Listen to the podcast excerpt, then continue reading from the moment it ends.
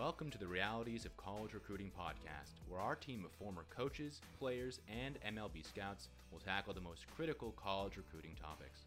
With guests including college coaches, pro scouts, industry insiders, and the ball players themselves, we'll empower you with all the tips and strategies you'll need to gain an advantage in your college recruiting journey. This Sports Force podcast is powered by our partner, Five Tool Baseball. Okay, let's start the show. Well, all right, here we go, folks. Uh, another episode of the Realities of College Recruiting podcast. I'm your host today, Jack Coppinger. So excited to have you with us. We have got a fantastic episode lined up for you. Uh, our guest today, Jamie Nelson, he's the double A hitting coach for the Montgomery Biscuits. That is the Southern League affiliate of the Tampa Bay Rays, the reigning American League champions. He very graciously sat down with me for an interview via Zoom. Um, we spoke for about two and a half hours about everything from life to baseball to the specific drills that he works on at the double A level for Rays hitters, several of whom were very key in this year's uh, run to the World Series for the Rays. As you may have noticed, the podcast is not two and a half hours long. We have edited it down into a uh, much more bite sized chunk. Um, so we hope that you uh, enjoy the segments that we've chosen to highlight. Um, and I think that all of you, hitters especially, will be able to benefit uh, from the lessons and the philosophy that Coach Nelson espouses in this podcast. Um, so before we get started, let me give you uh, his baseball resume really quickly. Uh, so Jamie Nelson, uh, currently the Double A hitting instructor at Montgomery for the Tampa Bay Rays.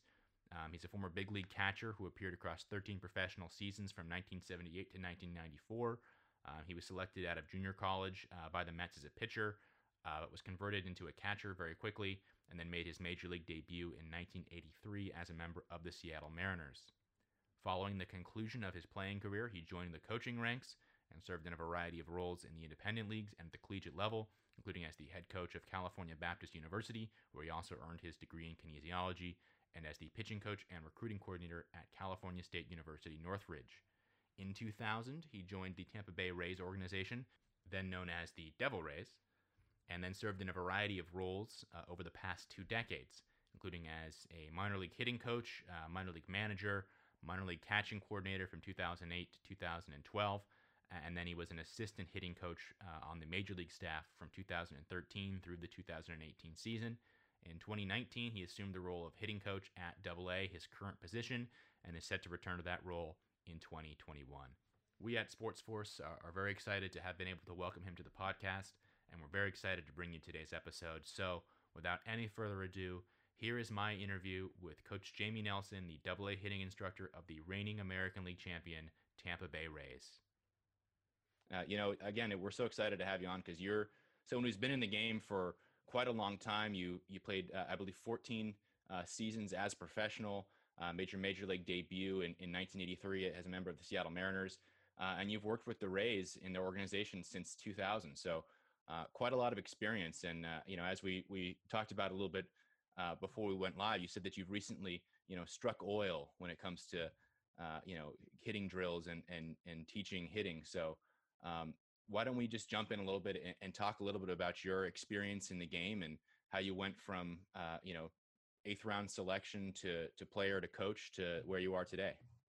Well, I mean, obviously, I think the majority of us played little league ball, and our aspirations was to be a major league player. Um, it's funny, I'm taking a, some of the comment of, of one of our players that that said, you know, you dream about getting that big hit in the World Series since you were a kid, and um, he actually did that this year. And I'm talking about Brett Phillips, but uh, um, it, you know, you dream about playing in the big leagues. Um, and as you go up, you have that passion for the game. You, you know, obviously, if God hadn't blessed me with the tools that He did, I might still like the game, but not as much. I found out that I had a niche with baseball and and um, continued it. Went to a one year junior college at Orange Coast College, and, and then got drafted and and signed. And uh, what a journey! I, I, had never caught before. I got drafted as a pitcher, converted into a catcher. Um, and oh boy, there were times when I sat there and I. My father was really fast and, and was a 100 yard dash guy and I was sitting behind the plate getting foul tips and balls in the dirt off my body and this and that. And there were times I was cussing him saying, Man, why didn't I get your speed? But obviously I inherited my mother's speed. God rest her soul. But um, nevertheless, catching was fun. It was tough. The first three or four years, Jack, were tough. I mean, you, you got beat up. You just had to learn how to do it and tolerate the pain. But um, it's been a great journey. I've been very blessed. My father was a coach, and watching him have the fun that he's had, and really just to be honest with you, Jack, the influence that he has had on so many different people that still today ask if he's alive. They call me, How's your dad doing? He was like a mentor to me, um, yada, yada. I just, I wanted to do that and have that influence on people.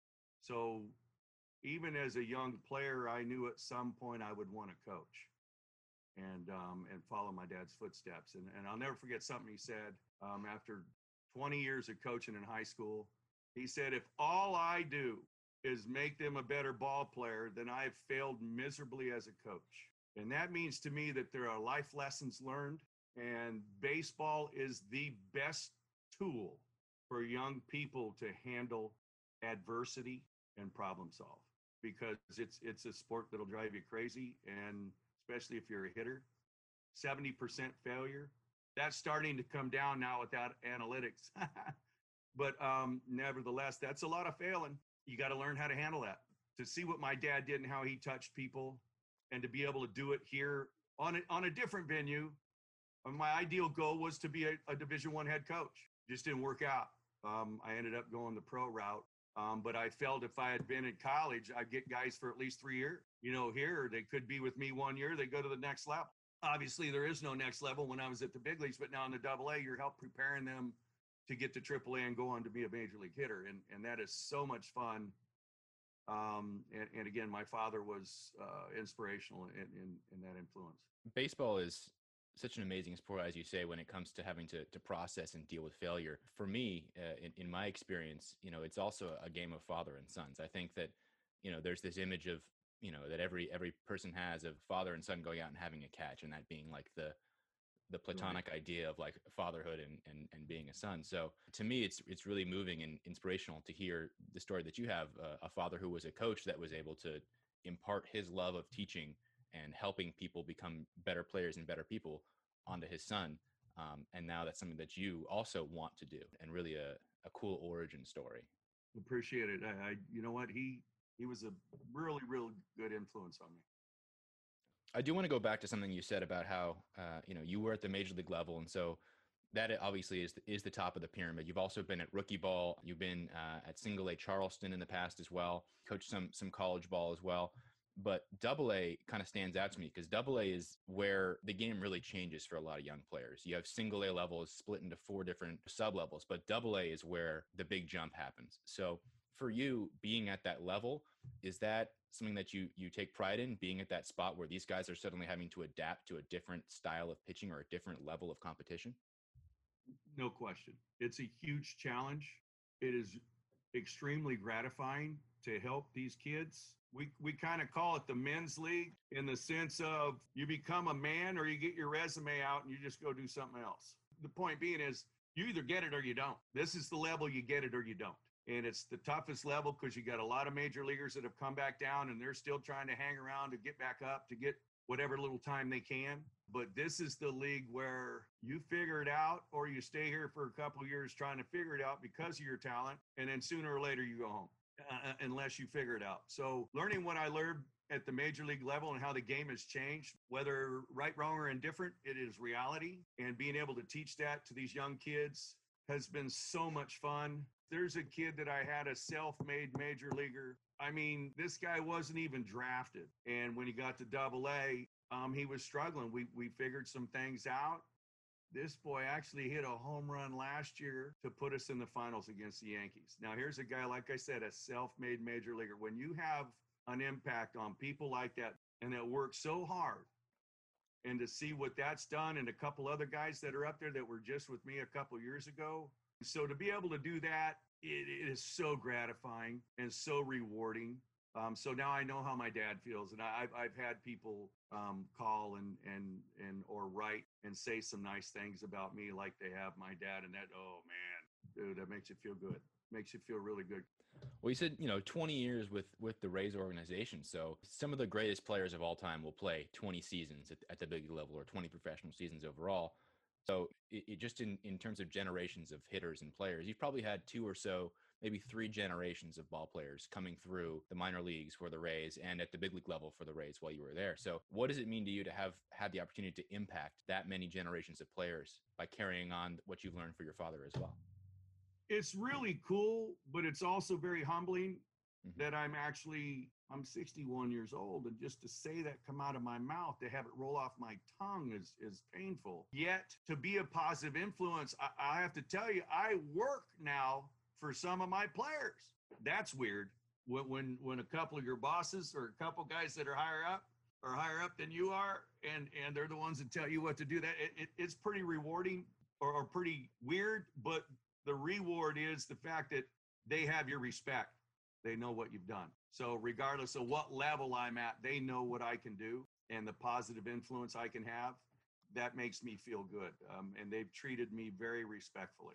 So it's it's, it's been fun, but it is weird. I, I mean, it is weird. One thing I do want to ask, sort of along that vein, is you know you you played uh, in the minors for a long time. You reached the big league level. I mean, places like Omaha and, and Salt Lake, um, all across the country, and then you've had the opportunity to coach as well. So, do you think that the the long career you had as a player, combined with your long career as a coach, really helps people respect you more, or understand, or, or I should say, place more value on on the things that you're trying to teach them? I think it gives you street cred, but I think you get street cred and trust off of how you handle your your recipients or, or, your students or your players. Handling them and showing them you care one. Mm-hmm. showing them that you know what you're talking about because there's so many gurus out there now that have all these gimmicks and gadgets that this and that that if you're not sure which kool-aid to drink you could you could drink the wrong kool-aid. But the thing uh, okay you look at my resume I, I have a long time in the game i'm not a hall of famer um, I didn't have a Hall of Fame playing career, and usually that brings instant street cred, but it doesn't necessarily mean you can coach. Mm-hmm. You have to earn your players' trust. And then they have to be wanting to come back come back to you for information. And it's about that feedback to, to gain that relationship of trust. Um, I think the years I had at the major league level really helped with immediate street cred. But then the bottom line is you're not going to fool all these guys. So you better know what you're talking about and that's what's the toughest part about the way I teach because I'm I'm probably in a small percentage, Jack. With the way I do what I do, I'm probably I don't know anybody else that does what I do and and and, and harps on what I'm harping on, and and I, it's more mental than mechanical. So I try to go between years. But my point is, there's there's there's a million ways to skin a cat. If you don't know what you're talking about, you're not going to BS these kids. They know how to get the information. So I try to be as truthful as I can. I don't sugarcoat anything. And I tell them, I tell them just flat the truth and what I believe and what I found out. And if they have a problem with it, I'll show them what I'm talking about. You can't BS these kids. They, they can get that information. Like we talked about, they could even go to YouTube and, and they can tell whether you're BSing them or not. But I would say I've reached a high percentage of the hitters and when I put them on this program to see what they've done has been phenomenal. The other thing that's pretty cool about it is once they see this guy have success with it, it becomes a monkey see, monkey do. I want to do that. What's he doing? Okay, next day, now we're doing it. And then you see that influence and see their stats go up in the right way. And that that's pretty cool. I mean, that's how you gain that trust. Regardless of how many home runs you hit, regardless of how many years you played in the big leagues, they want to know you care. It's it's always nice to know that your your coach or your manager has your back, but it's it's even better to know that they do care and have a stake in your success. So I think that's a, a great way to approach it. But I do want to sort of drill in on on that concept of in quotes what you do. So is, is there anything you can share with us about like your philosophy on teaching hitting you know I, am sure that you know maybe there's there's some stuff you have to keep somewhat you know close to the chest because it is uh, you know in quotes industrial secrets. But what sort of philosophies do you have and, and what can you share with uh, some of our listeners about the, the science of hitting? Well i'm more of the science of thinking. By the time you get to me jack all right by the time you get to me it's double a. You've already had success or you're not coming to me. So why would i change your swing? Why would i mess with your swing? Let's get everything on time to get to a good contact point. You've been successful in the past. How can we make that more consistent? I'll tell you how we can make it more consistent the way you think and how you approach things And so I work through their ears to get in their brain to try to program a strategy prior to getting in the box. I want you, Jack, I want you to program your strategy. So, what you do is your brain tells your eyes what to look for. So now the pitch comes. I already know what I'm looking for. If it's not there, my eyes tell my body to shut down. Otherwise, you're just reacting. And that's what most people do. They go up and try to cover all pitches. Now they're late on the fastball and in between on the off speed, but it becomes inconsistent. But if my brain or my eyes and my body react to a strategy, is that not easier to do? Is that not the smarter way to do it? You're, I'll give you three examples. Okay. You didn't come out of your mother's womb knowing how to brush your teeth, knowing how to wipe your backside, or knowing how to take a shower. I use those three because right now you could do all three of those blindfolded. Can't hit blindfolded. So now I'm going to give you a little information on all three of those tasks brushing your teeth you have nerve damage on one of your teeth. You gonna brush your teeth with the same mechanics, or based on that information, are you gonna change your mechanics? You're gonna change. You have stitches. That's going to change the way you wash your body based upon that information. So, what we do is we take the information of what your strength is based upon what the pitcher has and his tendencies, and we attack that plan. So, there's always a strategy to every single pitch. And then I'll, I'll go a step further with you each pitch has its own identity and its own approach or philosophy attached to it. Otherwise, you become a reactionary fool. And I can't even tell you how many major leaguers give up at bats by trying to cover things early in the count. And there's only two times when you really have to do it with two strikes and a man on third. Other than that, you're setting in, you're locking in your philosophy and your eyes are looking for that and they say yes allowing your body to be organized to do damage yeah, I, am not looking to hit the ball i'm looking to drive the ball mm-hmm. So that's a difference so the way i throw my batting practice i make sure guys don't swing too far out of the range of what they're looking for so they tell me what i tell them what they're looking for then we go through a section where they don't tell me what they're looking for but they just look for something. And when I throw it, I can tell when it's a ball that's right down the middle and they didn't swing at it. They were looking for something else. The problem with that whole thing with hitters is the mental part. Jack gets up there and he's ready to hit and he's looking for a breaking ball, and the guy throws a fastball right down the middle. How does Jack re- respond to that? Does Jack get all bitter and go, "Oh my God, there went my only pitch. Oh my God." Now it affects the next pitch instead of just saying, "Okay, strike one." whoop de doo. I get three. I only need one. And prior to, I have a prior to two strike approach and a two strike approach, dependent upon situations. So for me, you're going to battle and you're not going to have a plan. Good luck, buddy. Good luck. You better have superior hand eye coordination. So this is what I implement during batting practice. Our guys do certain things during batting practice. I'll have them step out, you know, organize their plan, get in the box. There's a couple other things. Take a nice deep breath in through your nose, out through your mouth to relax yourself. And then you get in that box with the idea of reiterating what you're attacking and then attack the pitch you're trying to hit prior to two strikes. Other than that, when you have two strikes, you got to cover everything. And I just don't think it's taught in the right way. And and you know what's funny, Jack? I've been in this game 43 years. I knew there was a way to implement it. I just didn't know which way it was. And I talked to so many mental strength guys. How can we do? You know, what can we do? Well, you know what? You got to do it while they're doing the work. That way they can they can organize it together and get it in a sequential order that is going to be beneficial for them. That's where I differ. 99.9% of other hitting coaches go straight to the physicality. And you know what? Everything starts with a thought. Everything starts with a thought. So before you play the game, you're going to have, with me, you're going to have 10 to 15 at bats before you play the game. So your first at bat at seven o'clock is your 16th or 11th at bat. You should feel pretty comfortable, or we're going to have a long night. we're going to be a bad, it's going to be a long night mm-hmm. coming if you don't feel comfortable after that many at bats. My big takeaway from that is is you you think of yourself as more of a mental coach, obviously. So someone who is helping them prepare for the experience of, of being in that box and having to face off against the, the pitcher. Does that sound yes. right?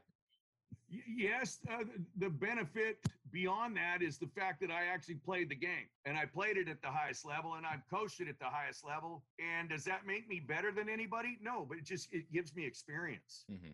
So I have the experience of the physicality that you're doing. So I combine those two in our practice package. So to me, how else do you practice it? You can go meditate and do all you want. That doesn't help you swing a bat. You know, you better learn how to relax.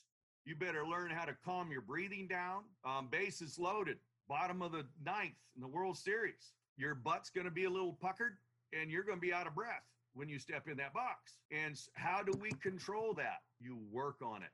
Mm-hmm. You work on it, and it's not worked on enough frequently. And I, I, I saw what I saw at the major league level, and I've been around a long time. And I just, I came up with this drill package of a, I'll tell you, it's called a pitch recognition drill, and I make it tougher than what they're going to face in the game. And I know that's, that sounds, yeah, right.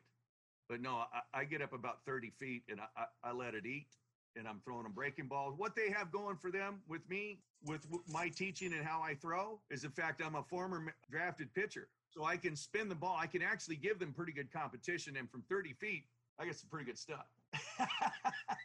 it, it's challenging. But if I challenge you and I whoop your tail in practice, then the game's easier understanding how to handle all that is the tough part. And when you first initiate it, there's a long trial and error and acclimation point, and it's tough. And at some point, you have to build a little bit of confidence in them. You don't want to beat them down to where they're going in the game, you know, dragging their tail. Well, I, I want chest out, chin up. I'm a bad mofo. I, I'm ready to go. But that takes a while. It takes a while, but that's where the monkey see, monkey do comes in. You see this old boy and this old boy and all of a sudden their slugging percentage is going through the roof and they're hitting doubles and bombs and spitting on the on the tough off speed pitches i want to i want to eat what he's eating i want to drink what he's drinking you know uh, can i do that you're not here for me i'm here for you is mm-hmm. what i tell my hitters you know whatever batting practice pitcher is throwing to you if you take a ball that's a strike and he said hey that's a strike you should have swung at it just tell him hey man i'm working on something and i'll tell him hey i don't really care what that guy says look we're here for you. You're not here for us. We're coaches. We're here to coach you up and, and hopefully get you to understand some things a little better. And so for me, I leave the drill package for elementary school and kindergarten down there in rookie ball and low A. And I'll leave it for that. When you get to me, let's get ready for a game. If we got to work on some stuff specifically, then we'll do it. But I, am not into box checking. I'm not definitely not into cookie cutting, but I'm not into you to do a routine just because in the past it made you feel good. No, get over that. There are going to be days where we can't even take batting practice, and then you got to play the game. Well, how's your routine for you that day? You didn't do it, so I don't want to hear it. And and you, that takes a while. I had a kid last year that's very well. We called him Johnny Whole Bucket, meaning he'd swing till that whole bucket was gone. We had a day where we had a show and go where you just show up, you stretch, you play, and he went four for five. So the next day we're getting ready to play or getting ready to hit, and he comes in the cage. I said, "What are you doing?" Came down to get some swings. I said, "How'd that work for you yesterday?" He just starts smiling. I said, "Get the hell out of here! You don't need it." Right now, you're right on schedule, dude. Don't screw it up. Because sometimes they take so many swings, Jack, that they just they go into a good rhythm and routine, and they're squaring balls up, and then they take another 10 more and they start getting fatigued. The swing changes a little bit. Some other things come off. Your timing's affected contact points affected. Now all of a sudden they're pissed. So that 10 leads to 20 more, 30 more. As a coach, you got to say, all right, out, out. You've already hit three hard. Let's not swing until you foul one off. Let's go ahead and be smart and leave on a good feeling. And I try to get them to just be mentally tough. So it's a different style of teaching and, and it takes a while because it's different. And it's it's funny that you describe the situation where you have the guy coming in the cage and, and getting the Johnny Whole bucket 30 40 swings because that that was my process as a as a hitter and it remains my process as a hitter in, in men's recreational league and uh, I, I, think you know I got I got my friends saying you're taking too many swings and I'm like no I gotta you know you want that dopamine of, of scoring the ball up in the cage so you can go put it out into the game but it does make sense that that would be overdoing it and that if you've prepared mentally you know through scouting through planning and then being prepared to to execute it does seem like you wouldn't need to take that many swings because you know, if you know that you can hit the fastball away and drive that pitch and you go out and you look for that pitch and then you execute on that pitch, that seems like a much more efficient way of hitting than just taking as many swings as you can to try to hit every single possible pitch. Well, I, I, I think the other addition to that is it's fun.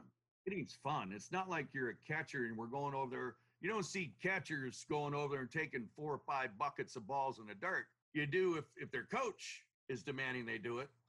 Nobody just wants to do it because that's hard work or 900 ground balls, but you'll take mm-hmm. 900 swings because that's fun. You know, hitting's fun, but it could be detrimental. And, you know, everybody wants the perfect swing. You can have the perfect swing if your timing's off. What good does a perfect swing do? If your contact point's off, your eyes tell you everything.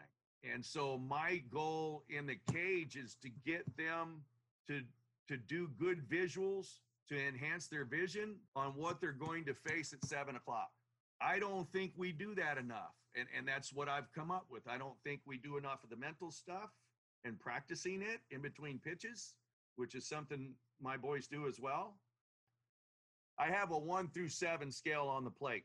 One's inside, always inside, left or right handed. It's inside. Seven's outside corner. These are corners. Two and six are a ball on the plate. Three and four, a couple balls on the, or three and five are a couple balls on the plate. Four is Broadway. Okay, so now I'm telling Jack, all right, we're going to start off six, seven. I don't want you swinging at a five. I don't want you swinging at a four. If it's not a six, seven, don't swing. Then we'll go five, six, seven, or five, six. Then we'll go three, four, five. So there's only a one ball difference. But if I just say look away or look in, I'm leaving you more margin for error. I don't want more margin for error. I want less margin for error when I'm hitting because the problem is I swing at a five when I'm looking two, three, four. I swing at a five. I'm going to cap it or I'm going to miss hit it. Most likely. I'm expanding my zone, which makes me an easier out. So during my routine when we're getting on the fastball, I'm throwing hard and we're going around. And then sometimes I'll just call random numbers two, six, five. And I don't want you swinging at anything else but that. They're getting what they would be getting at seven o'clock. And the fact that I'm in a closer distance makes it more challenging. And man, Jack, the guys that have done this, their their their their slugging percentage has gone anywhere from 50 to 250 points, which is off the charts. I, have had some guy 450 is really good. I've had a couple guys hitting the 700s for that month. That's like hitting nine to 12 home runs with about 10 doubles. Means every time you hit that ball, you're going to second at least. I love that. it's definitely a dream, I would say. Uh, anyway, we'll take a quick break and be back with more with Coach Nelson uh, here on the Realities of College Recruiting podcast. Hey listeners, SportsForceOnline.com is your one stop recruiting resource. SportsForce helps students and their families find the college that's the best all around fit for them. Our expert recruiting advisors craft a personalized and comprehensive academic, athletic, and financial recruiting game plan to help you make your best and most informed college decision. It's SportsForceOnline.com. SportsForce, your personal recruiting advisors. Okay, let's get back to the show something that that I think is interesting is this idea that in in baseball, you know, there's all these changes to the way that it's coached, changes to the way that it's it's looked at, the way that we understand stats. Like a lot of people think about like the analytics revolution or the the swing plane revolution, and they just sort of it's a black mm-hmm. box to them. They know that it exists, but they don't know the specifics of it. And to hear you speak about hitting, and you know, you're kind of in a way, I think maybe for some of our listeners, you're sort of pulling the curtain up a little bit, and so they can see you know how how the sausage of this change in the way that the game is is coached and played and how that sausage is made. And so it's interesting to to hear both the the specifics of of the things that you're doing but also the passion specifically that you have for this process. And it, i think it's very exciting and extremely interesting to to hear. Well i appreciate that and i hope that that's what makes the recipient usually one of my hitters more encouraged about hearing it you know? Um, First of all, what I'm telling you, you can't dispute it. There's other ways of doing stuff. You could do the launch angle backsides, this and that, whatever all these other gadgets and gimmicks are. That's the physicality. You have a brain. Why would you go to battle without strategy? And a lot of them, they'll say, "Well, no, no, I, I know what I'm, I'm. I'm looking for a fastball. Where? That's that's not good enough.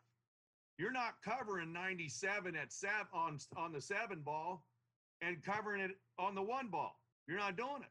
So don't just tell me fastball. Give yourself a chance and allow your body to organize itself to do damage. At least think outside third or at least think this or that. But I try to take it to a different level with the one through seven and I minimize their margin for error. So now we're not expanding our zone, whether it's up or down. It's it's so hard to do. This is so hard to do.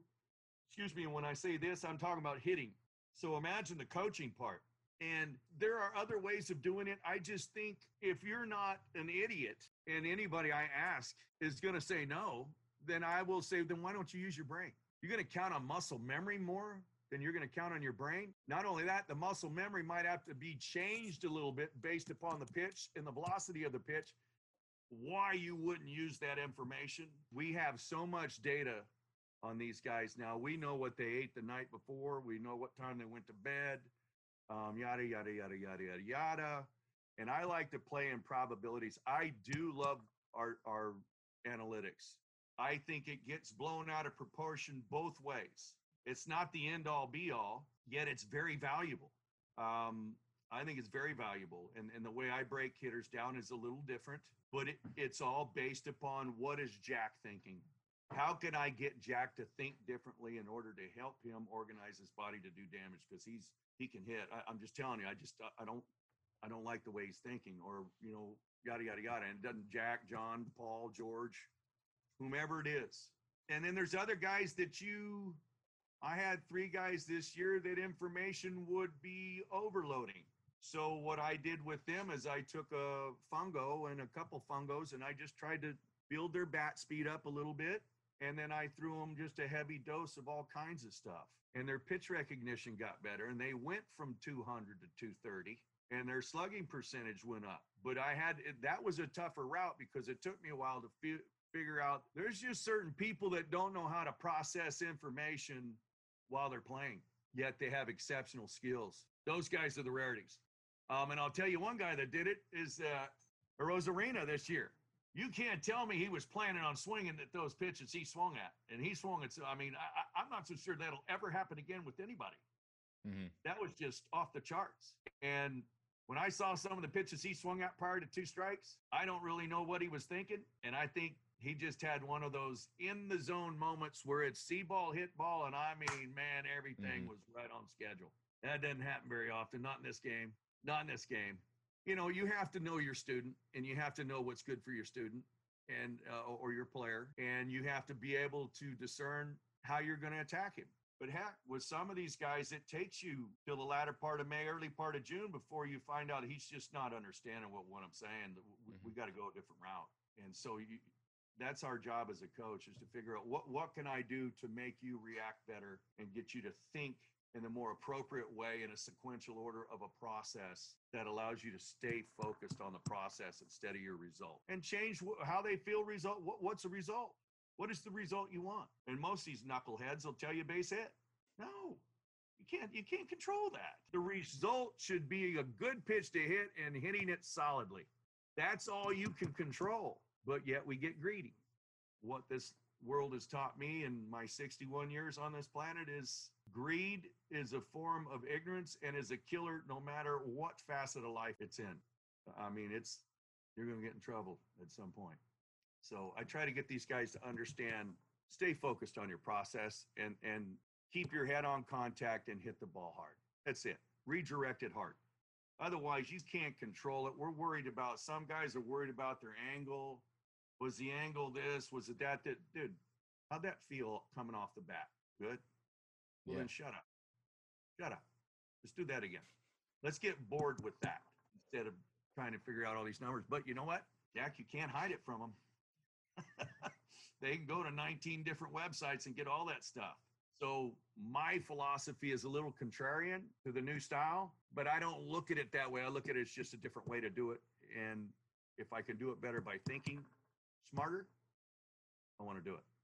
I mean, it's interesting you said that you you feel it's contrarian because to me it, it feels like it, it fits really well. You know, especially in an organization like the Rays where they're you know they're forward thinking they like to use analytics you know they've pioneered some changes to the game recently when you were speaking about the way that you like to teach hitting and, and teach the mental approach, it, it I broke it down in my notes here as being scouting, planning, and then execution, right? And so if you take the analytics portion of it and you go, okay, the pitcher out there, his best pitch is going to be the slider down in the zone. Your swing is going to be better suited to hitting a fastball that's up. How do you plan a way to spit on the slider and get that fastball up? And then how do you execute it? So to me, it, it feels like it fits logically, especially in the progression of how you go, um, you know, from just trying to protect every pitch to finding, or to, I should rephrase it, to hunting those pitches that you can do damage with. I couldn't agree with what you're saying more, but when I say contrarian, 99% of the coaches are going to say, well, look at your hands, look at your feet. You, you know, okay, a little bit this. I don't touch that stuff. What I would say is, okay, Jack, we're going to start off at 50%. Okay. I want you to just see how easy you can hit a line drive. Mm-hmm. How easy, just nice and easy, straight to the ball. I want you under control.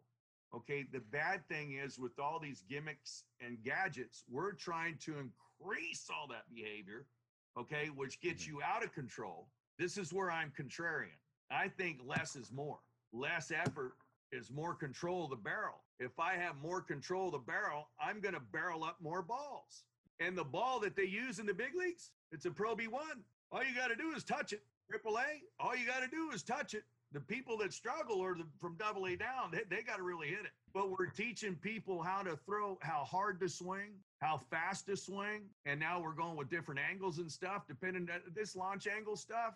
It's just differently worded. Everybody in the past wanted to hit the ball out front and see that trajectory. But when you start talking about launch angle and stuff, depending upon who is talking about it, we start dipping that backside. Now my swing becomes longer and I become easier to pitch to. So sometimes it's just misconstrued and the guys don't really know how to go about attacking it. But all that stuff, we we like that. I, I want a well-driven ball. I want backspin. And so I'll even go to a point to where I'll say, okay, Jack, as this ball is coming into your face, the inside part is a one, the middle's a two, and the outside part's a three. So what I'll tell them is, look, ideally, I want you to hit that one. Now we're talking on the ball. So, but it's nice to go between the one and the two, which is a 12. So I'll tell you, hey, make sure you punch the 12. That means top hand's a little bit more aggressive, and I'm trying to attack the inside part of the ball to give me backspin and carry. And if I catch it right out front, then I'm going to get the trajectory I want. But as mechanical as I'll get as far as changing your mechanics, the one thing I'll say is I want that top hand to, to accelerate more or to be a little bit more proactive. Or I'll tell you, dude, slow it down back it off 5%. Let's get back under control. And all of a sudden, bam, bam, bam. And then I'll look at him and go, why would you want to do it any better than that? Because we're all idiots. That's why mm-hmm. we, we, we, the front row home run's not good. I, I need the back seat, you know, uh, judge knocking a TV out of the bar that's mm-hmm. 45 rows up and stuff. No, it all counts the same. I could skim the top of the wall and it goes over. It's just a home run. But they want they want it to go as far as it could go. Well, again, greed is a killer. So keeping them under control is a tough gig. And when they're reading the noise outside of all these gadgets and stuff, they want to continue to build bat speed. They want to continue to build exit velocity. It's tough for me because that's a little bit opposed to what I'm trying to get them to do. I'm trying to get them to stay under control. Dude, your swing's good or you wouldn't be here. All right, let's keep it under control and consistent. And they just worry about their bat velocity. Can I get from 72 to 78? Can I get, you know, boom, boom, boom, exit velocity? Can I get a, and then we got these TVs, and you got TVs now where as soon as you hit a ball, it says 108. Well, now Jack hits 108. What does Jamie want to do? I'm going 110. Well, that means I'm swinging harder, swinging out of my fanny. Well, that changes your your path. It affects your your contact point. And if you're just doing it for a little fun and you know giggles, all right, I'm all right with that. Mm-hmm. But I mean, if you keep doing it, keep doing it, keep doing it, we're teaching people how to get out of control instead of being under control. But I just look at the equipment that's being used. Another grown man throwing a hundo. I don't need to swing that hard to get to it. Not only that, the harder I swing, the less likely I. This is an accuracy and precision sport. Mm-hmm. When you throw a dart to a dartboard, do you throw it hard? No. Why? You want to be accurate. Okay, now obviously in baseball, there's a little bit more speed that has to be involved. But if I can maintain accuracy with his velocity of throwing it a hundo and I can just get my bat to the ball, I'm telling you, it's going to come off that bat pretty, pretty doggone fast. So I think sometimes we're looking for those upper echelon numbers when we don't need them. We don't need them. And, and I, I think it actually gets you more out of control than it helps you stay in control and it makes the gig harder. Mm-hmm. Well, I want to go back just just a moment. You mentioned when you were talking about you know guys who are swinging as hard as they can so they can hit the ball as far as they can. One of the sort of icons of, of doing that, I, I think you said it was was Aaron Judge, and uh, I actually had the opportunity to to see him day in and day out. In, in 2017, I was a, a, a communications uh, associate with the New York Yankees, so that was his rookie year. He was hitting crazy home runs, and you know he'd hit balls like 125 miles an hour, right? But if you watched his swing, and it did look like he was swinging hard, but that was a product of him being, you know, six foot seven, 280 pounds. And so if you just watch his swing, it's really simple. He maximizes his potential by just putting the barrel to the ball. And so I, I think what you're saying about guys over swinging is pretty warranted. I mean, if, if they want to be like Aaron Judge, they probably should cut it back a little bit and just try to put barrel to ball and execute their game plan. Well, and you're never going to be like Aaron Judge in the mm-hmm. sense of six seven, six nine, whatever, but you might get his numbers. So you might hit 35, 40 bombs. They might not be as far as his. Who cares? It's kind of like what I do with the strike zone. When I'm trying to teach you the strike zone and we're hunting pitches and you're going to sit curveball and a guy throws a fastball in a four spot belt high that you know you could have knocked in the next week. At least you thought you could have. It's a strike, dude. Whoopty. It's a strike. You got outgassed. Who cares? So it's the way you think. It's the way you think. I got to swing harder to hit it as far as Judge. Well, let me just tell you something. You're not going to hit it as far as Judge. So let's calm down and be the best you can be. And maybe you can put up the same kind of numbers. His are just going to go 10 rows deeper than yours. That's all. Again, how are you thinking about that? You know what I mean? It's all about what you think. Can you accept that strike? Can you accept and get over adversity on the previous pitch? Can you get back into that green light zone? Well, to be honest with you, as a hitting coach in 01 or 2001 2, manager 3, 4, 5, 6, 7, catching coordinator 8, 9, 10, 11, back to catching guy, hitting guy 12 to 17 in the big leagues to back to hitting. So I had gotten away from hitting, but uh, it was always about whenever guys would say, What do you see? I see you swinging at bad pitches. That's what I see. That's not your swing. You shouldn't even be swinging at that pitch. And I have a checkpoint system to where I, I have these guys. Did you have your strategy? That's number one. When you ask yourself, did you start sooner and slow? Did you attack your discipline or did you go outside of your discipline? That's number three. And that's the toughest one because that's where we screw up the most. And then number four is did you keep your head on the ball? Number five is did I square up the ball? That's a checkpoint system after each at bat. So that's not something I have to go write a bunch of stuff down. I could just go on my checkpoints and say, okay, you know what? I could do it per pitch. I can say, oh, you know what? I shouldn't have swung at that. And where does that get cleaned up? Batting practice. Mm-hmm. We don't take traditional BP. My teams don't take traditional BP. And to be honest with you, the last two years, we hit on the field maybe 30% of the time. The rest of the time, we're in the cage. I don't want guys shooting for the 15th row. It's counterproductive. If I get somebody like yourself that is knocking it, just doing great work in the cage, and then we go out on onto the field and you're trying to play Jimmy Jack and you're getting deep back here and we're trying to hit balls as far as we can, that's counterproductive. Because I think each time you do something, you're putting in good muscle memory or bad muscle memory. And again, I don't want you to count on it all, but I don't want it to be inconsistent to where we're doing one on this pitch and one like this on this. You know, I want it to be close to consistent, but the timing of it in the pitch selections where that helps. All these little things factor in to you getting to a desired contact point and squaring up the ball. And as vanilla as that sounds, if you get any more complicated than that, you're making the job more complex. I'm trying to simplify it for you, but you do have to think. This is not just a see ball, hit ball. And I get that. I get that. But we're, we're going to think and then we're going to reiterate, and then we're going to execute. Why would you want to play mindlessly? And you know what, to be honest with you, Jack, that goes all the way around. Whether you're on defense, whether you're base running, or whether you're hitting, You have a plan of the situation and where you need to be if a ball's hit here, here, or there. Over the last 10, 15 years at all different levels, I just see a lot of mindless baseball. And it's because all we work on, Jack, is how far can I hit it? How hard can I throw it? How fast can I run? If you want a mannequin, that's great. If you want a robot, that's great. I don't want a robot. I want somebody that can think correctly and stay focused on their process and discipline. Mm-hmm. That that's going to be a good player. Might not have as much skills as the robot, but we're going to outsmart that robot. It's just different. It's just I, I, I it's different. And like I said, the only way I think that I'm a little contrarian is most people are going to the physicality and the mechanics. And you know what? I was never taught this. I learned this. So I was taught at one time to take first pitch of the game. Blah, blah, blah. We didn't have the gun up there to tell how fast they were throwing. We didn't have any of that stuff. So we got on the side and we just the guy would pitch the ball and you'd move your body to him and kind of dance and get your rhythm going based upon him and first time i was talked into just take the first pitch it's going to show you release point velocity and movement those are three pertinent pieces of information to get to a good contact point. I said, All right. I'd been taught all my life dead red fastball, and you don't let strikes, you don't, uh, or as one guy would say, you don't let gas pass.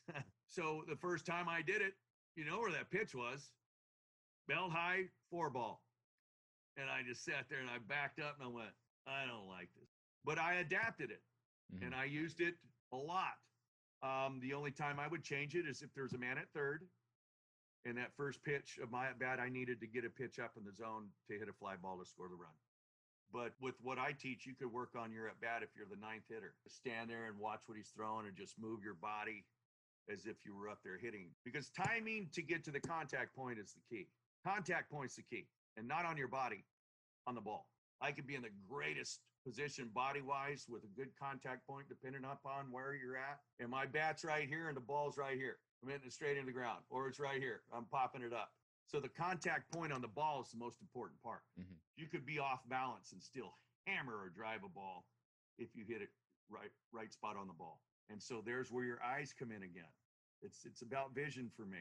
Um, the, if I focus on hitting that inside half of the ball, what am I doing? I'm increasing my concentration, focus. That's huge because it's not easy. BP's not easy, m- much less uh, the game. And these guys trying to get you out with every little pitch they throw. So a lot of times I, I want you to worry about you rather worrying about what he has. So that's why I'll say, hey Jack, this guy's got this kind of movement. Don't worry so much about him. Let's let's jump on a four, five, six here. Try to go right center or left center if you're left-handed. Stuff like that. Yeah, I, have listened to some other podcasts you've done. I saw one where you spoke to, to Brandon Guyer about um, you know, sort of the science of hitting. And one of the things that jumped out a lot was the contact point that you were talking about. And so that was going to be my next question. And so, you know, when you say contact point, you're referring to that spot on the ball and not where you yeah. are in your swing. And then when you say inside of the ball, you're basically saying if the pitch is on the outside half of the plate from you, is the inside of the ball is the side that's facing you, or is it still the one? Okay, the ball yeah. like looking ah. for a ball. No, I know I have one. I see it. Hold on one second.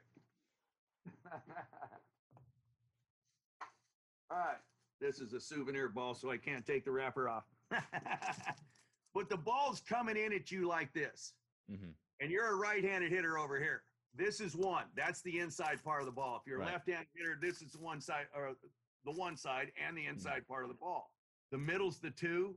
The outside's the three if you're on this side, and the outside's the three if you're a right-handed hitter. Okay, so uh, if that ball's coming in at you, I'm focusing on hammering the one, one, two, or the 12. So even if it's outside, I still want to hit the 12 because when you hit the 12, like like okay, so here here's the ball right here and it's coming in this way. When I hit that 12, I have a better chance for that backspin in its redirection. Backspin gives me exit velocity and carry. Those are two desirable things. But I could be on one foot and I get that bat out and I still hit that contact point. It's going. The farthest ball I ever hit in my life was on one foot. I was fooled and I was out front, but I hit, I had all my energy going through the ball, and the bat hit the ball in the perfect spot, and it went a long way. That taught me that the contact point on the ball was more important. You could be at a desirable contact point on your body, and you're hitting that here. All right. That means I'm hitting it straight down or I'm fouling it off the catcher, or I could hit it here. So what I'm saying is we we dream of that perfect contact point on the ball and on our body. That's where you get the judge hitting the TV up there in left center field. Or how often is that happening? That's what you strive for, Jack. How often does it happen? Four times a year? So that's why I try to get him off all that. No, just focus on that ball, man. Focus on that ball. Focus on hammering the 12. And regardless of what position your body's in, the ball's going to go um, and has a better chance to go than to being in a perfect balanced position and hitting the top or the bottom of the ball. Does that make sense? Makes complete sense. And uh, you know, the, podcasts are a digital medium or a, an audio medium, so it's good to have it broken down in that way. So you know, if you're hitting the inside of the ball, that hammering that 12 and getting that backspin, you know, that definitely does seem like a, a, a good way to approach it. Um, the other other uh, term that I, have heard you use frequently um, is organizing the body to do damage. So could you explain that a little bit as well? Well, uh, again, we're talking about in a perfect world, your mm-hmm. body is stacked where the chin's above the belly button and you're in a good athletic, strong foundation. Okay, your legs are probably just a little bit beyond shoulder width or, or you know, a foot, foot and a half beyond shoulder width, and your chin is directly of your above your belly button, giving you a strong, balanced position of your body, the strongest that you could be. Once the head goes forward and goes outside of the body or it leaves the belly button, you start losing your balance. Okay. Just like I did on that pitch, but I stayed focused on the ball so much that I just kept going. And so consequently, when I hit this ball, I was actually trying to drive it back up the middle because it was low and down the middle. It was it was a ball, but it was low and and, and on the four but I caught it out front and I hit the, the 12 and, and it just it just went. But my body wasn't as stacked or desirable as you would like to be. Sometimes your pitch recognition will throw that body off. Okay. So if you're a reactionary hitter and you're, you're looking for a fastball, fastball away, and he throws a breaking ball, but he throws a real slow breaking ball, and you're just reacting to it are you going to stay stacked? Are you going to be able to allow your body to organize itself to do damage? Possibly, possibly, but I have a much better chance if I'm looking for that pitch because my brain has told my eyes what to look for. And sometimes our body doesn't shut down. That's why in my BP routine, if I tell you five, six, I don't want you to swing at a four. When are you ever told by a coach that you don't want to swing at a ball that's directly down the middle of the plate? Well, it's for the drill only, and it teaches your eyes to tell your body yes or no. You have one decision in hitting, that's no. You got to make it. Otherwise, you swing at a lot of other pitches that you shouldn't be swinging at. But I want to be so aggressive with intent to do damage that I'm saying to myself, here it comes, here it comes, here it comes, here it comes. And I'm either yes or the only decision is no. Otherwise, hmm. I'm, I'm, I'm banging it that's where that information I feel, the information that you've given your eyes to look for, allows it to shut your body down soon or to organize it to do the damage. Does that does that make sense? Makes complete sense. I mean, obviously anytime you know you're in the box and, and you do want to do damage there's that instinct to try to swing at a pitch that you can't do damage with so it seems to me that if you're able to organize yourself in that spot and then trust your your mental ability your your preparation your focus it does allow you to be I guess, more efficient in in the swings you take. Yes, it allows you to get your A swing off more. You can't have an A swing on every pitch. Nobody does, or, or numbers would be higher. But yeah, it, that that information in your eyes allows your body to move where you want it to move. I, I was thinking about it when you were saying it, and I'm like, okay, if I was coming to a red light, okay, and it was on yellow, I know it's going to go to red, right? It didn't go. It didn't go to green. Mm-hmm. But if it did, how equipped would I be when that thing did turn red or when it turned green? Mm-hmm. I'd be trying to cover them both. I'm going to be a little off to each contact point on the pedal. But because I know it's going to red, I am starting to organize my body to stop the car. You know what I mean? Same scenario. You see the green light on the other side, you see it go to yellow. You know it's going to red, so yours is going to green. You're ready to punch the accelerator. But if you don't know which way it's going, you got to be ready to touch both of them. It makes it harder. I came up with that analogy five seconds ago, but it makes sense to me. That makes complete sense. I mean, it, it's about eliminating a, a, potential, I don't, not outcome, but a, a potential scenario that you don't necessarily want to do, right? So if you're looking for a fastball out and the guy throws a slow curveball in, like you shouldn't swing at the slow curveball in because that's not the pitch you're looking for. So, you know, if you have two pitches that are 15 mile an hour difference, it doesn't seem like you can do damage with the one that you're not looking for. You're looking fastball and homeboy hangs a breaking ball. You come back in the dugout. I just missed that. Two at bats later. Oh, same thing. Just missed it. Well, you're just missing a lot more than you're hitting. Okay. And that is hard. Even if you know that it's coming, it, it is hard. But my point is, I've got a better chance if I know it's coming than I do if I'm just reacting to it. So I look at these guys. Well, you know, they they try to cover everything. Well, how often are you being successful in those counts with the other that you weren't really looking for. So I'm looking fastball, but if it's a hanging breaking ball, I'm swinging at it. Okay.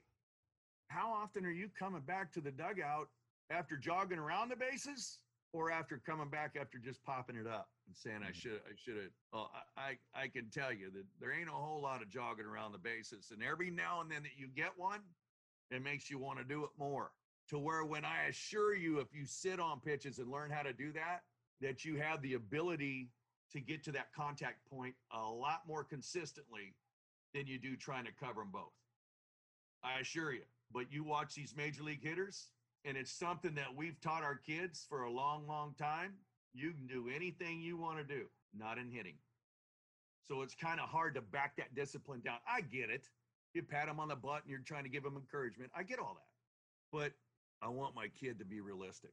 So I got to tell him the pros and cons, what upside, downside. Okay. And then let them figure it out. But to tell a kid you can hit everything, you can't hit everything. Nobody can.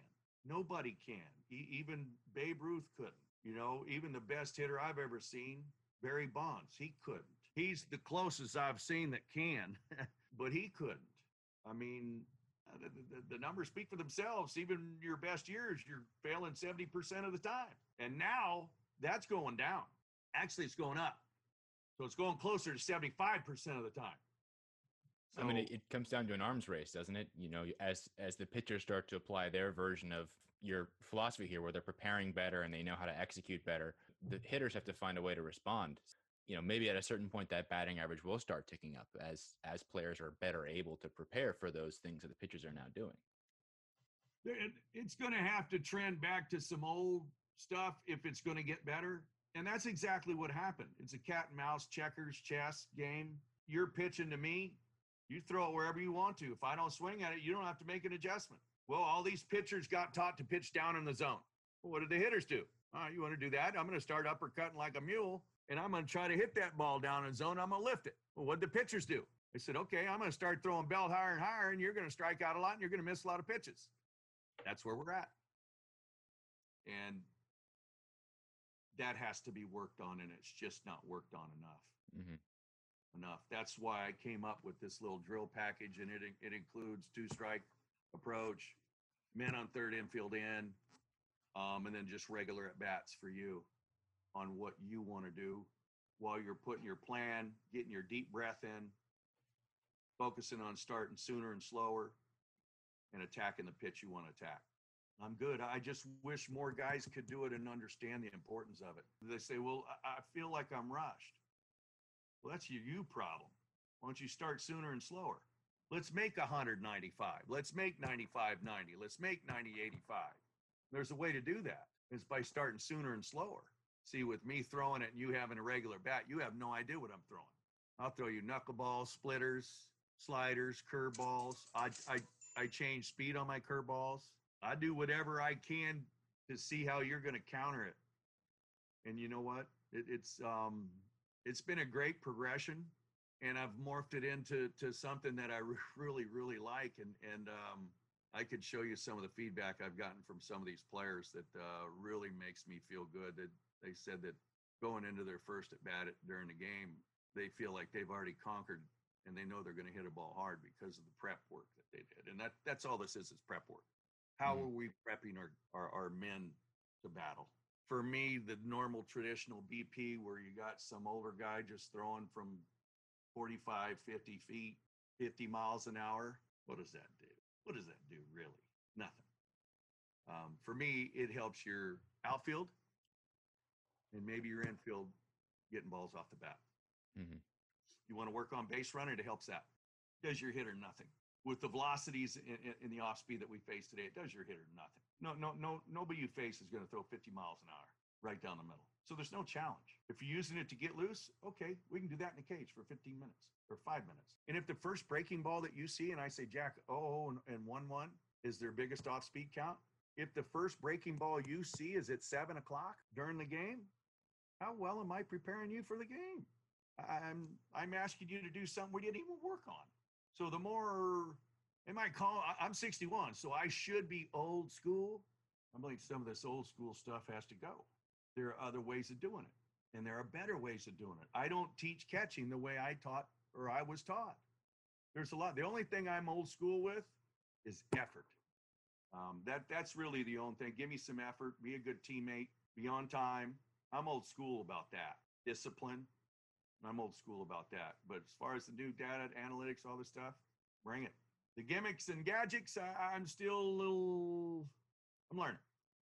Mhm. I'm learning. I love the Rapsodo, and there's a couple other things that I use, but I, I'm in. I'm in on some of that stuff. I, I really like what they've come up with, and the people that we have in our organization are really, in my opinion, second to none. And um, it took me it it took me a while to buy into it, but now that I'm really doing what I'm doing, I see the importance of all that information. But a human being's still playing the game. Mm-hmm. We can't take that human element out. So I don't know what you drank the night before. I don't know what you've eaten the night before. Or there's a whole lot of things going on in your mind. I don't know where you're at. So you can't take those kinds of thoughts out. But what I can do is when you get to the park, I can work on your mental part through these drills and get your mind off of that other stuff rather than just throwing simplistic BS EP. We're going to work. So you've got to get your mind right to be able to work. So it'll take your mind off. Now, if you're hungover, that's a little different story. If you're hungover, what I will work with you on is I'll say, okay, we're going to sit off speed all day because a good fastball is going to beat you. Mhm. That is my approach. So. well, on uh, on that note, let's take a quick break and be back with more with Coach Nelson on the Realities of College Recruiting podcast in just a moment. Hey, you're listening to the Realities of College Recruiting podcast, powered by Five Tool Baseball. If you're enjoying the show, we'd love it if you'd follow us on Twitter and Instagram at the handle at SportsForceBB, or if you'd like us on Facebook by searching for Sports Force Baseball. Feel free to reach out on any of those platforms with any questions, recommendations, or suggestions for potential guests. We'd love to hear from you. And also check out our website at sportsforceonline.com. All right, let's get back to the show. Yeah.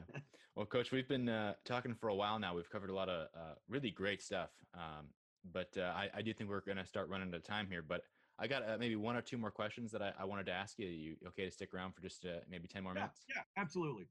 This is good stuff for me. It's like I'm out in the field again. I'm glad.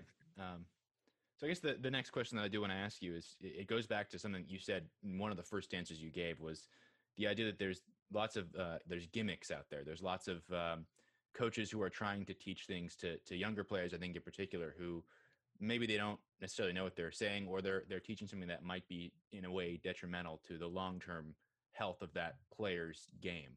So I guess what I want to ask is how can young players and and parents get through that noise, you know, weed out those gimmicks, and how can they find a, a hitting coach or even a you know a baseball coach that can help them build successful platform to be in in baseball for you know extended period of time, whether that's at the high school level, at the college level, or even getting into into pros maybe.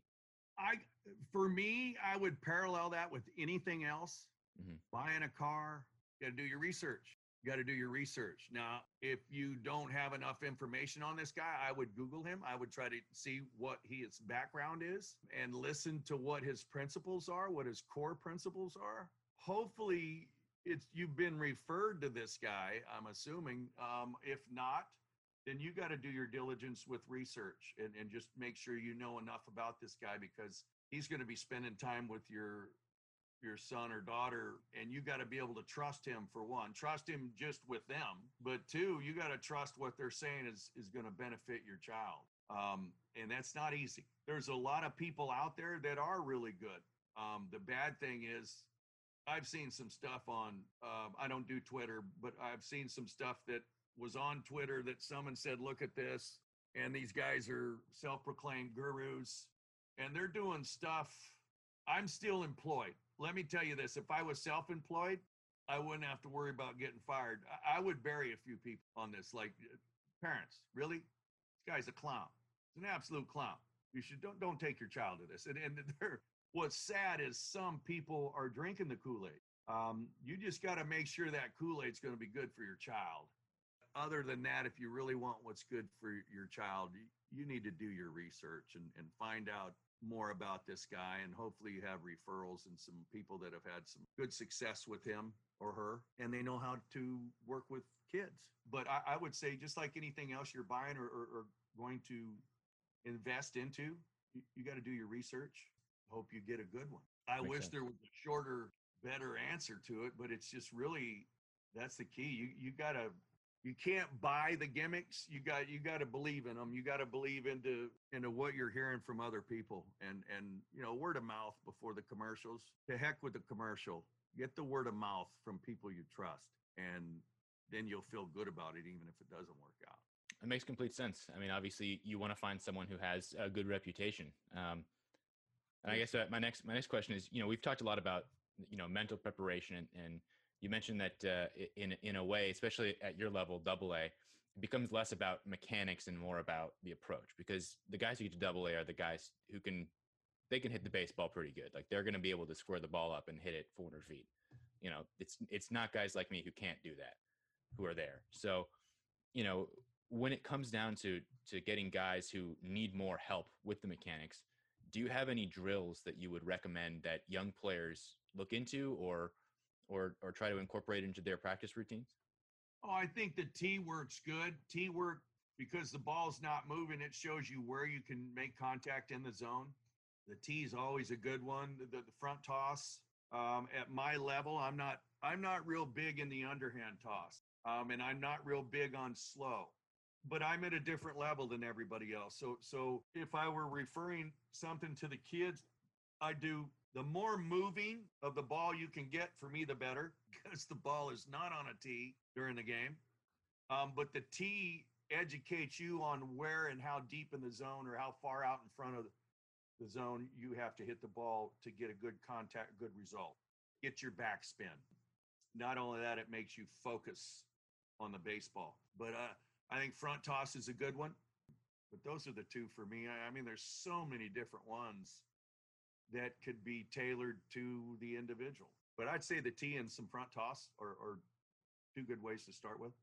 Those are definitely two of the, uh, in quotes, more classic drills that, that players can do. And I do think that when you start to get away from it and into more of the, I don't want to say gimmicky, but the, the less common stuff, I do think you can start getting lost in the, you know, what am I trying to, to learn in this drill? When it should just be, how can I drive the baseball and how can I execute my swing? So I do like your answer, coach. It's a good answer.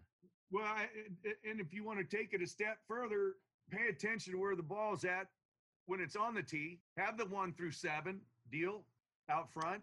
And then when you're doing your front toss, you can actually tell the kid, look, only swing at four, five, six. Mm-hmm. So at a young, early age, you're teaching him to under or her to understand the strike zone. Because that's huge. I mean, getting to that desired contact point that we're talking about, I have to know the strike zone and what I'm capable of doing and you ask most kids and they want to pitch inside.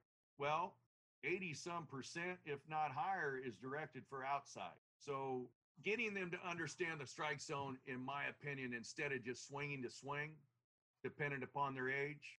I mean, when they're real young, they're trying to work on their swing and get some kind of consistency. But at some point, you have to discern when they're ready for this next step of learning the strike zone and that could be in soft toss, just so they're getting their eyes. Because talking about it, it sounds great, but then you stand in the box and you get a, a real good grasp of what I'm talking about.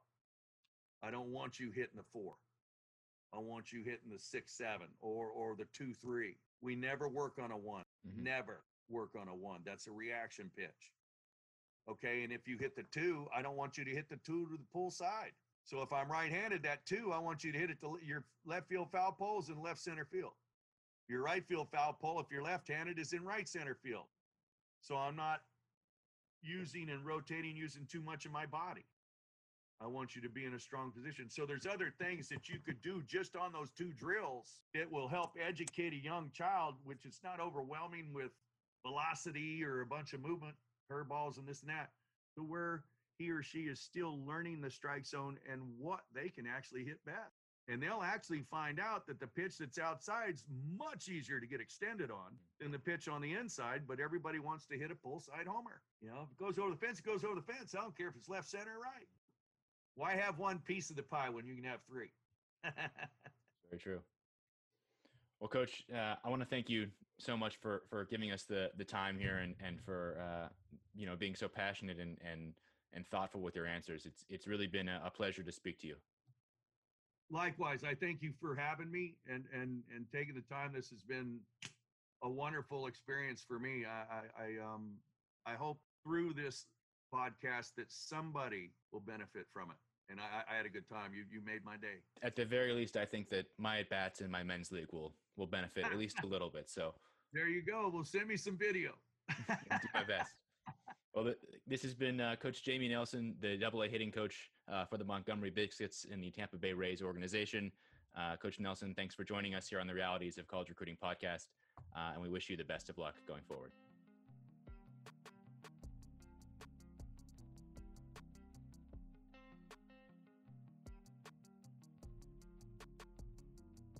Well, folks, that's our show. Um, we at Sports Force are really grateful that you've taken the time to listen to today's episode, and I hope that you found it inspiring uh, and illuminating. Um, I want to give a special thank you to Coach Nelson for taking the time to speak with me. A special thank you also to our Sports Force team members, uh, Andrew Beinbrink, uh, Casey Dill, and Daryl Mazon, uh, and then as well to Chet Salis, who made the beats for this podcast. Um, that's our show. Thank you so much again for listening, and we wish you a wonderful, fantastic rest of your day. Thanks for being a part of the Realities of College Recruiting podcast, and thank you to our partner, Five Tool Baseball. You can subscribe to the podcast on Apple Podcasts and on Spotify, and you can find our website at sportsforceonline.com. We've got tons of additional recruiting resources for players and parents alike. If you want to ask questions, share insights, or recommend future guests, you can find us on Twitter and Instagram with the handle at SportsForceBB, and on Facebook and SoundCloud by searching for Sports Force Baseball. You can also follow me on Twitter with the handle at JH We hope you've enjoyed the show, and we hope you'll join us for our next episode of the Realities of College Recruiting podcast. For Sports Force, I'm Jack Coppinger, asking you to remember that your college decision isn't for year one, it's a four year one. Thanks for listening.